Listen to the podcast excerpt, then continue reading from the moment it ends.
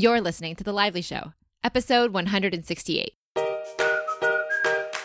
Welcome to The Lively Show. I'm your host, Jess Lively, and this blogcast is designed to uplift, inspire, and add a little extra intention to your everyday.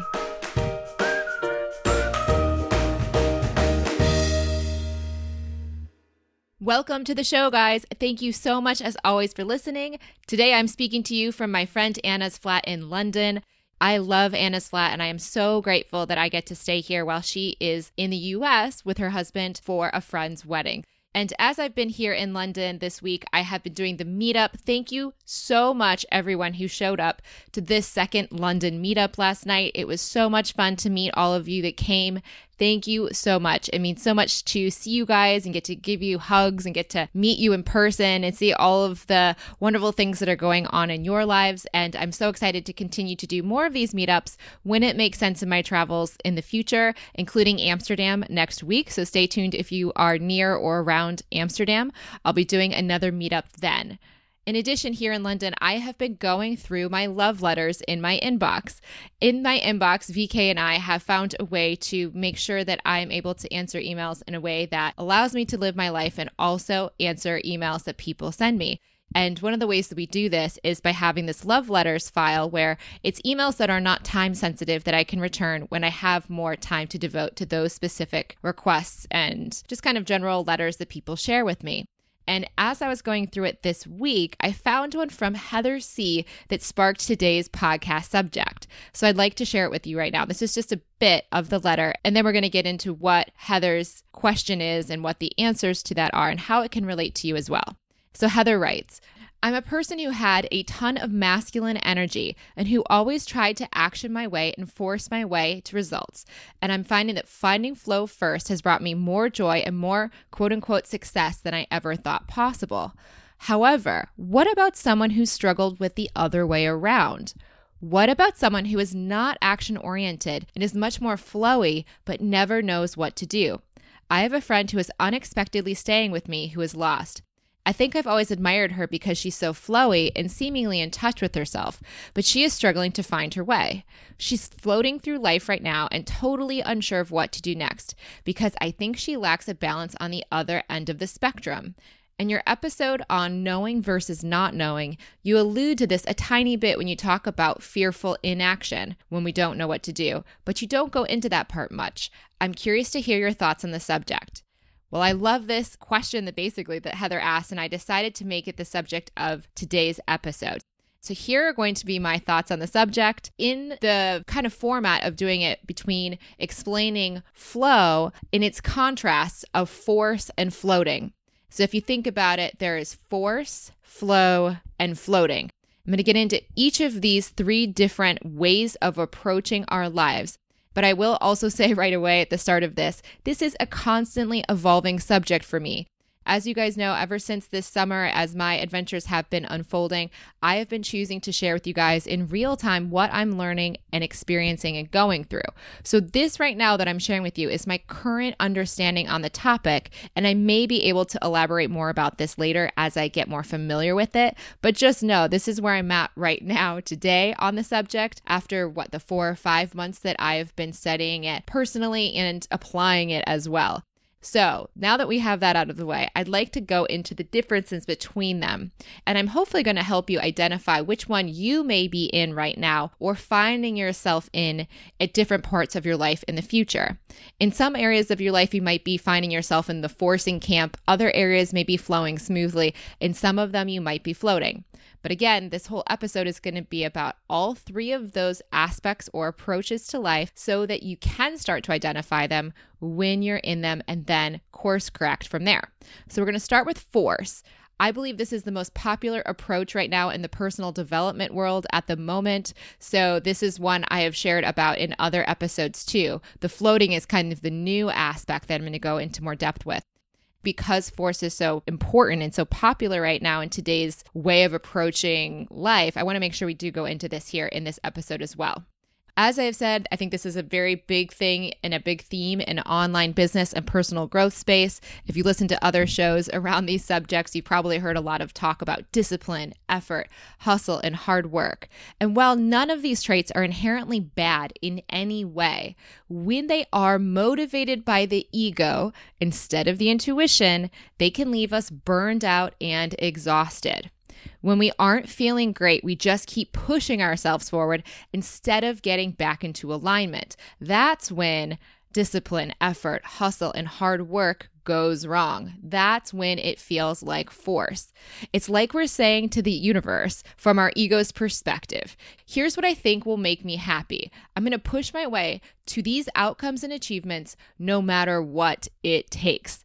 No matter what the cost, no matter what it costs me personally, professionally, relationshiply, vibrationally, no matter what it takes, I am committed to making sure this happens because I think it's going to make me happy. And then, because we've decided that this is what we want out of life, we assume that things are going to flow in that direction for us.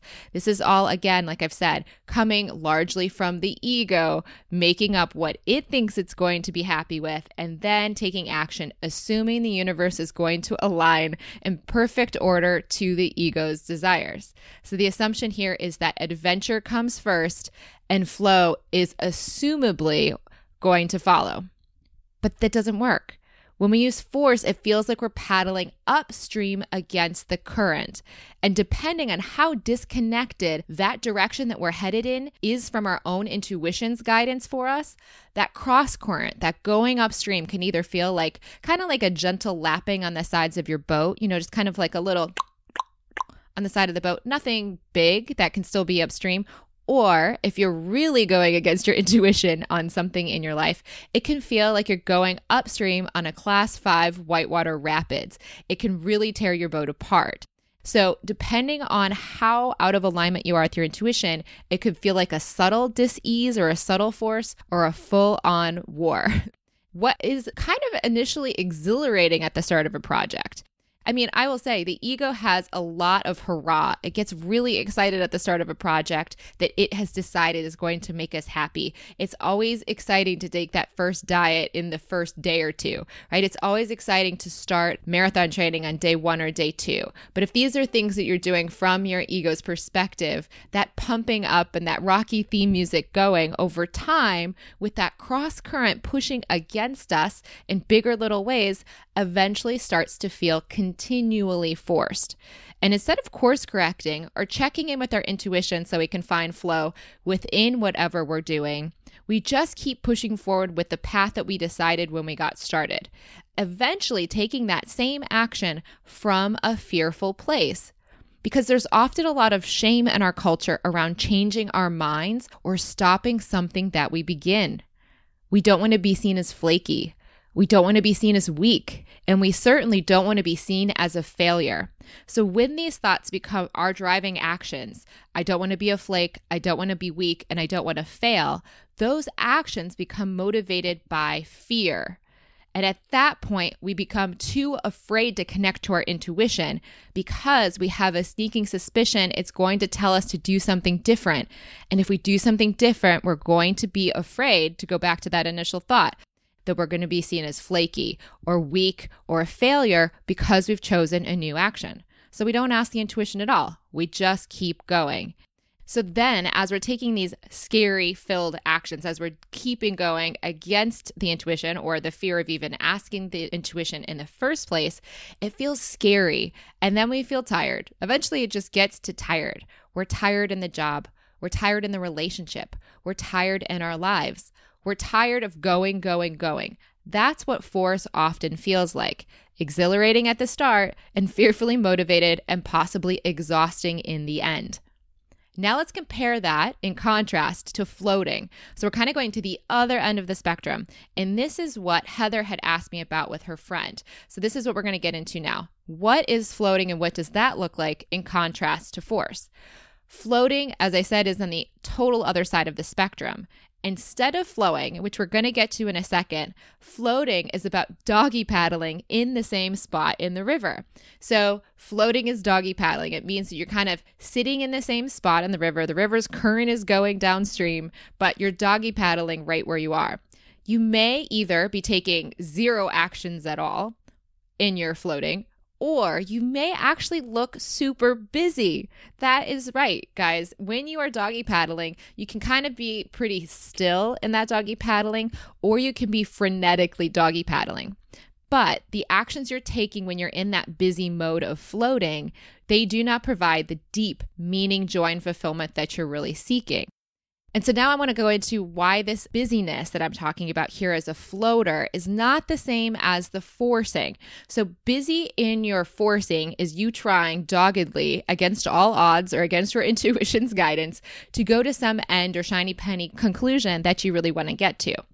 On the other hand, floating and busyness in life means you are so busy keeping up with the day to day routines that you have that you don't actually have the time to do the deep work to figure out what direction your intuition is leading you to. So basically, you're kind of staying right where you are, just going with whatever has been set before you. You're not necessarily going to some specific new conclusion, which is where force goes to you're just kind of staying so busy where you are that you don't have time to think about where you do want to go at all. So, here are two different ways that people typically do the doggy paddling. Number one, it can look like numbing. So, this could be a lot of television, food, shopping, social media, surfing the internet, excessive drinking or drugs, addictions, or literally staying in bed and actually not moving at all. So, that's numbing. You can stay very busy doing all of those things in excess and not really getting anywhere. Or it can look like a regular, quote unquote, productive life, constantly running from activity to activity this is something a long time ago we spoke about in the episode about stopping the glorification of busy in our society. And I don't think it's quite as common now, but when we did that episode, especially, we talked about how the idea of saying, How are you doing? and the response being, Oh, I'm great. I'm so busy. Everything's so busy. That was seen as a sign of success. To be that busy was to be that successful. And we've really seen that that's just kind of could be someone's way of creating the sense of meaning and fulfillment or trying to look like they have the meaning and fulfillment that comes from flow, but really they're just floating and saying that because I'm busy, I must be taking important action, even though they're not really listening to what's actually aligned for them. In the floating stage, we can often feel like we're lost or we have no clarity. And because we're so busy keeping up with whatever we're doing, whether it's numbing or doing the quote unquote productive things of our lives, we don't feel like we have clarity. That's why it's very different than force. In force, we're hyper focused about what we think that we want, that we ignore the telltale signs of when it's time to change directions. But in floating, there feels like there is no direction at all, and we don't have time to course correct or figure out where that direction might be. And when it comes to the actions we're taking, there are two general ways that we can do that quote unquote productive action that I spoke about. Here are two ways that productive action might take in our lives. In Heather's email, she summed it up perfectly with her friend. She said, My floating friend is thinking about going to visit her mom to help her do some projects around the house. It's specifically to tile her basement floor during this time of complete uncertainty and lostness. While the visit would be a good thing, she has shared with me that if she's completely honest with herself, if she took this trip, she's really avoiding taking the steps or even just taking the time to look inside of herself. The visit with her mom made her feel good about herself because she would spend time with her and help her with the project, but really she's just avoiding connecting with her intuition or next steps. So that is one level of productivity. We're taking productive, busy steps, but we're not doing anything that's actually tapping us into our internal alignment. Or we can stay busy in the area we actually want to shift. So let's say that, for example, Heather's friend wanted to look more deeply into a career change, just for an example. Now, there's another way we can approach busyness and quote unquote productive busyness in the floating area of our lives that's not avoiding our careers, but actually is within the careers themselves, but is still floating too. So I was having tea with my friend Erica yesterday, and we were talking about this subject of today's show. And she said that as I was explaining this floating thing to her, she said she had an example to share as well. So Erica had a girl ask her to get coffee not too long ago to discuss her career path. She wanted to get Erica's experience from her corporate path that she had taken and wanted to get, you know, kind of ideas on how to make a career shift. Apparently, the girl that she had gone to coffee with said that she's been doing this for months. She's been doing a lot of these different kind of informational interviews. She's simply amassing information without implementation. So that's another way to do this. We can either go tile our mom's bathroom floor, basement floor, or we can actually stay so stuck assuming and, and amassing an amazing amount of content or information so that we're so busy doing that, we're not actually implementing anything we've actually learned so far. That's when floating feels stuck, stuck in our job, stuck in our relationship, stuck in our lives, stuck being busy, busy, busy, or stuck not moving at all. So now we're going to get into the third option because there is a third option. Those are just two approaches to life that we can find ourselves in. And then there is flow. Now, when I want you to think of the spectrum of force and flow being on each end, flow is in the middle. It's quote unquote the middle way, it's in between force and flow. And when I say the middle ground, it's not just like it's, you know, the in between between forcing action and total non action. It's actually the Buddhist approach to the middle way. And whenever I think about the Buddhist approach to the middle way, which I learned in a Buddhism class that I took in college, I remembered back to growing up in Rochester, Michigan. In Rochester, Michigan specifically, there is this thing called the Paint Creek Trail. It's a trail for bikers and runners to run and bike on that is a dirt path. I think it probably at one time used to be train tracks that they had taken the tracks out of. And now it's just this raised path that goes, I don't know, 10 or 20 miles into another city. I grew up running cross country and running that trail all the time. And when I think about the middle way, I go back to that Paint Creek Trail in my mind. Because when I say the middle way, it's not just like if you think about even a bar chart, like let's put a, a visual in your head, like a line going up and to the right. Like, you know, when you look at someone's stock ticker, they always want it to go up and to the right. Or if you have a business projections, you want to see the bar graph growing. You want that chart to go up and to the right. When it comes to the middle way, the middle way is not the midpoint of, you know, from the bottom left to the upper right. The middle way is actually kind of like an inverted V. And the Paint Creek Trail is just like this. So here's how I can explain it. When it comes to the trail, the middle of the path where you're actually running is the highest point of the path. The sides dip off into two ditches on either side. So on either side, there are low points, and the raised level where you're actually running is the high point. The middle way is the highest point of the path. So when we're looking at force and floating, I want you to think about the force and floating being in the ditches and then the middle way being flow. So it's not about it being dissecting up into the right line. You know, it's not the middle like that. It's actually the highest, most enlightened path between two extremes. So it's a really good thing, not just kind of the middle ground of two not so great things. So here's what I found about flowing thus far. And again, this is an ongoing exploration for me. But number one, I can say it is intuition based. No surprise there. You've heard me talk about it a million times by now intuition based, it is intuitively led. The actions that you are led to are not from external expectations of your peers, partners, or parents. It's the stuff that your intuition wants you to do. If you want to, first of all, figure out what your intuition wants you to do, of course, I always say write to it. And again, as always, you can go to jesslively.com slash intuition to listen to an episode that explains exactly how to write to your intuition. But aside from that, there are some more aspects of flow as well that I want you to think about. Number one, this is my go to all the time. Even if I'm not going to write a letter to my intuition, I can ask myself in the present moment, what opportunity is the universe flowing to me? So I'll say that again. The question to ask yourself when you're wanting to get back into flow is what opportunity is the universe flowing to me in the present moment? Now, this is being all things considered, right? This is given your present moment time, money, attention, energy, resources, all of that included. Given all of those things in this moment, what is this moment ideal for? It might align with your schedule, or it might mean shifting your schedule. Or, even more importantly, it might mean making less of a schedule overall so you have more room to flow. I think, especially in America, that there is the tendency to overschedule our lives. But I think that's kind of that floating tendency popping up. Maybe we don't actually need to schedule as much as we have had in our lives.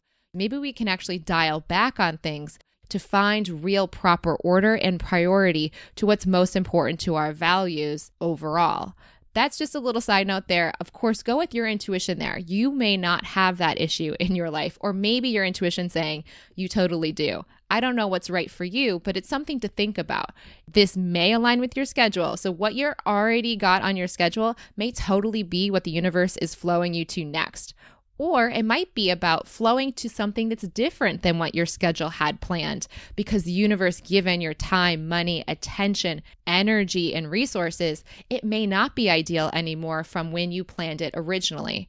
Or, like I said, last but not least, having less of a schedule overall, not blocking every single moment of your day with something colored on your calendar might be a way to find more flow and also just make more room and flexibility for the flow to follow. And then, last but not least, flowing is about allowing what is. Now, I'm going to say this one is, it could be its own episode, to be honest here. It is the ninja level of spirituality here, too. So, this is ninja level stuff. When I say ninja level, it's kind of become my little pet term for stuff that is really kind of new, probably something I haven't spoken a lot about here before, but also when I say it, it might sound pretty crazy. You might have a lot of ego resistance to the idea of doing it, but it's something that we can work towards one baby step at a time. So, what does allowing what is really mean? Allowing is the ability to be in the present moment with whatever is coming up and maintaining or finding a sense of joy. So, allowing is not the same thing as to tolerate. I'm going to give an example here to kind of show what tolerating versus allowing looks like. To tolerate means that when someone we like doesn't want to date us anymore and they kind of end it or they break up with us, tolerating means that we accept it and we don't make them feel bad or anything like that, but we instead get upset on the inside and let it ruin our life experience for an extended period of time. So to not tolerate would be to fight them, to try to cling, to try to make it, you know, to grovel, to do anything that we could try to do to manipulate them to want to stay. That would not be tolerating. Tolerating looks like you say, okay, I accept that this is what you want, but it ruins your life, right? That's tolerating. I will let the person leave my life, but I am not going to feel good. Allowing, on the flip side, means that they can break up with us and we're able to eventually in whatever way we can get back to maintaining our own joy in our lives now, this might be really hard to do right away. So I'm not saying that we're going to jump to allowing in the first second that this happens, but allowing means that we allow them to be where they want to be and we don't have our joy ruined in the process. Here's another example of this because the breakup might even be more difficult for you guys to wrap your heads around here, but here's another way of looking at this. For example, if you have a refund policy for a class or a product that you sell, Okay, to tolerate a refund means that you say, okay, I'm going to give you your money back, but I'm going to feel bad about myself or my products, or I'm going to have some kind of weird discomfort with the fact that that was asked upon, that they use the refund policy. We're allowing would allow people to be where they want to be. It just means allowing them to do it fully and not letting it say anything about you or anything about your joy. That's actually something that over the years I've worked on in my own business. So I kind of thought about that one as I was explaining these two options. But to tolerate means we let the person do whatever they want to do, but we're not actually happy. Or to tolerate our bodies means, okay, I accept that my body looks the way it does, but I'm not happy about it. Allowing means I look and accept my body as it is, and I'm still going to have joy in my life. It may not look what my ego would ideally like it to look like, but I'm not going to let it steal my joy in my life. That is what allowing looks like versus tolerating. And as I said, especially when things like breakups and stuff happen, this is ninja level stuff, but it is all included in flow. Because force, if we look at that breakup example, would look like trying to keep them in our lives in some way that isn't what they want. And it will feel like we're paddling upstream. And then, meanwhile, floating, if we're in the floating and we got broken up with, we would feel unendingly depressed and unaccepting of their choice, so much so that we're stuck and unable to process our emotions in order to meet someone new. And in that case, we're kind of like we're clinging to a rock in the river. We're clinging to that part of our lives that's no longer there, unwilling to go with the current of the river to the next relationship that is waiting for us down the river. So down the river is all the things that we want. And when we are forcing, we're going against what the things we really want are, against what our intuition is telling us. Where floating means we're just clinging in this example, when we're tolerating, but we're not actually accepting their choice. That is when we're floating and just clinging to the rock in the river. So, if we want to boil this down, think of flowing as what it means to be taking actions based on what is appearing in our lives and aligns with our intuition. That is when we take actions that are coming from a place of peace. So, in our river example, as I've been using that to explain these three different phases or approaches, the flowing feels fluid, like you're sensing the current of life and moving along with it rather than against it or trying to stay stuck where you are. And please don't confuse this with floating. Floating is a way of distracting ourselves from internal alignment. And as Heather said, floating can sometimes look like it's flowing, but it's not. There's that lack of clarity and possibly that busyness that is actually hurting or hindering our ability to see what our internal alignment would be and then going with what unfolds next. Flowing is always about taking action from a place of internal alignment. And now for the good news here. As I've now explained all three of these, hopefully you have a better understanding of each and can also relate to what areas of your life you're using each of these approaches. The good news is we are going to find ourselves in force, floating, or flow all of the time the rest of our lives. We're going to go back and forth between them as our circumstances change and as we learn and grow. These different phases all are invitations to help us get back into flow when we find ourselves out of them. The point is to be gently and empathetically aware of which approach we're using so that we can then shift our approach back to flow over and over again as often as necessary observing ourselves in force or floating is actually a good thing. So please don't think that when you find yourself in them, you're like, oh my gosh, let me beat myself up again for being here again. It simply means we get to begin practicing a new way of living that can bring us the peace, joy, and fulfillment we're seeking when we're going for floating or when we're going with the forcing method. There is another way, and this is just now our gentle awareness that we can shift things that we can look for what the universe is flowing to us in this opportunity of our lives, that we can stop going upstream and feel that feeling of what it feels like. I think we can kind of have a gut feeling of when things feel forced, when they feel upstream, or when we feel like we're floating or busy tiling our mother's basement floor, but not really doing the deep work within. And of course, this isn't to say don't do your mom's basement floor.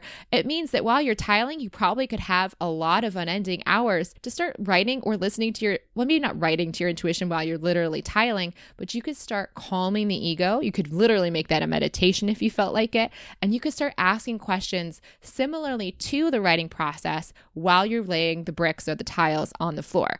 So, even in those cases, saying that you're too busy doing this one thing, even that could be a cop out. You still could use that action that's great for your mom also to connect with your intuition. Again, all of these things are getting back to what is internally aligned for you because that's where flow is found.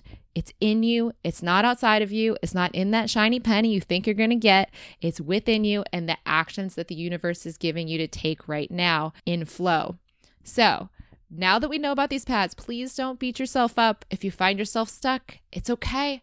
I do it all the time too. And now that we're aware of it, we can have the empathy for it because before we're just beating ourselves up feeling unhappy now we can at least have empathy for the fact like no wonder this is not feeling comfortable no wonder we don't feel like we're getting what we really want out of life no wonder we feel stuck now we can then once we figure that out find that flow let go, and begin again. And there you have it, guys. That is my episode for you guys today. I hope you find your float, flow, or flow. Again, you're going to go back and forth between them. It's not about always being perfect here. It is just about starting to recognize there is a current in our lives. And if we can tap into it, everything we want is downstream. Before I share where I'll be next week, though, I would love to share a bit about today's sponsor, FreshBooks.com. As you guys have heard, or maybe you haven't, maybe you are brand new to the Lively Show, and I will tell you a little bit about FreshBooks. It is bookkeeping software for online businesses, creatives, and all of those people that need to do bookkeeping that want to enjoy it as much as they enjoy using social media or building their businesses or brands. I've been using it since 2012 and I'm obsessed with it. I think it is so fantastic. It is something that feels like Facebook to me, but what I'm really doing is tracking my invoices and all of my expenses. So at the end of the year, when I need to do taxes, it is so simple. My expenses are automatically imported from my credit card statements into the system, as well as my invoicing through PayPal invoices. I can do them in one second by creating a profile for a client that then sends it. I can see if they viewed it, when they've paid it. I don't even have to track when they paid it because once I made the invoice in FreshBooks, it's all taken care of. If you would like to give FreshBooks a try yourself to see what I'm talking about for 30 days for free, go over to freshbooks.com backslash lively to give it a shot. I have loved it since 2012. I think we're going on four years strong, and I would not consider any other service. I think it is incredible. So now let's go on to where I'm going to be next week, guys. Next week, I'm going to be in Amsterdam for one week. I am so excited to see Amsterdam. I've heard it is such a beautiful city and has so much design appreciation, which is something that I personally love as well. So, I will also, as I mentioned at the top of the show, be having a meetup on September 20th. We haven't finalized the location yet, but details will come on Instagram. So if you want to find out the details, just check the pictures in the most recent days to come before September 20th. They'll be at Jess C, as in checking out the Netherlands lively. And until next week, may something wonderful happen to you today.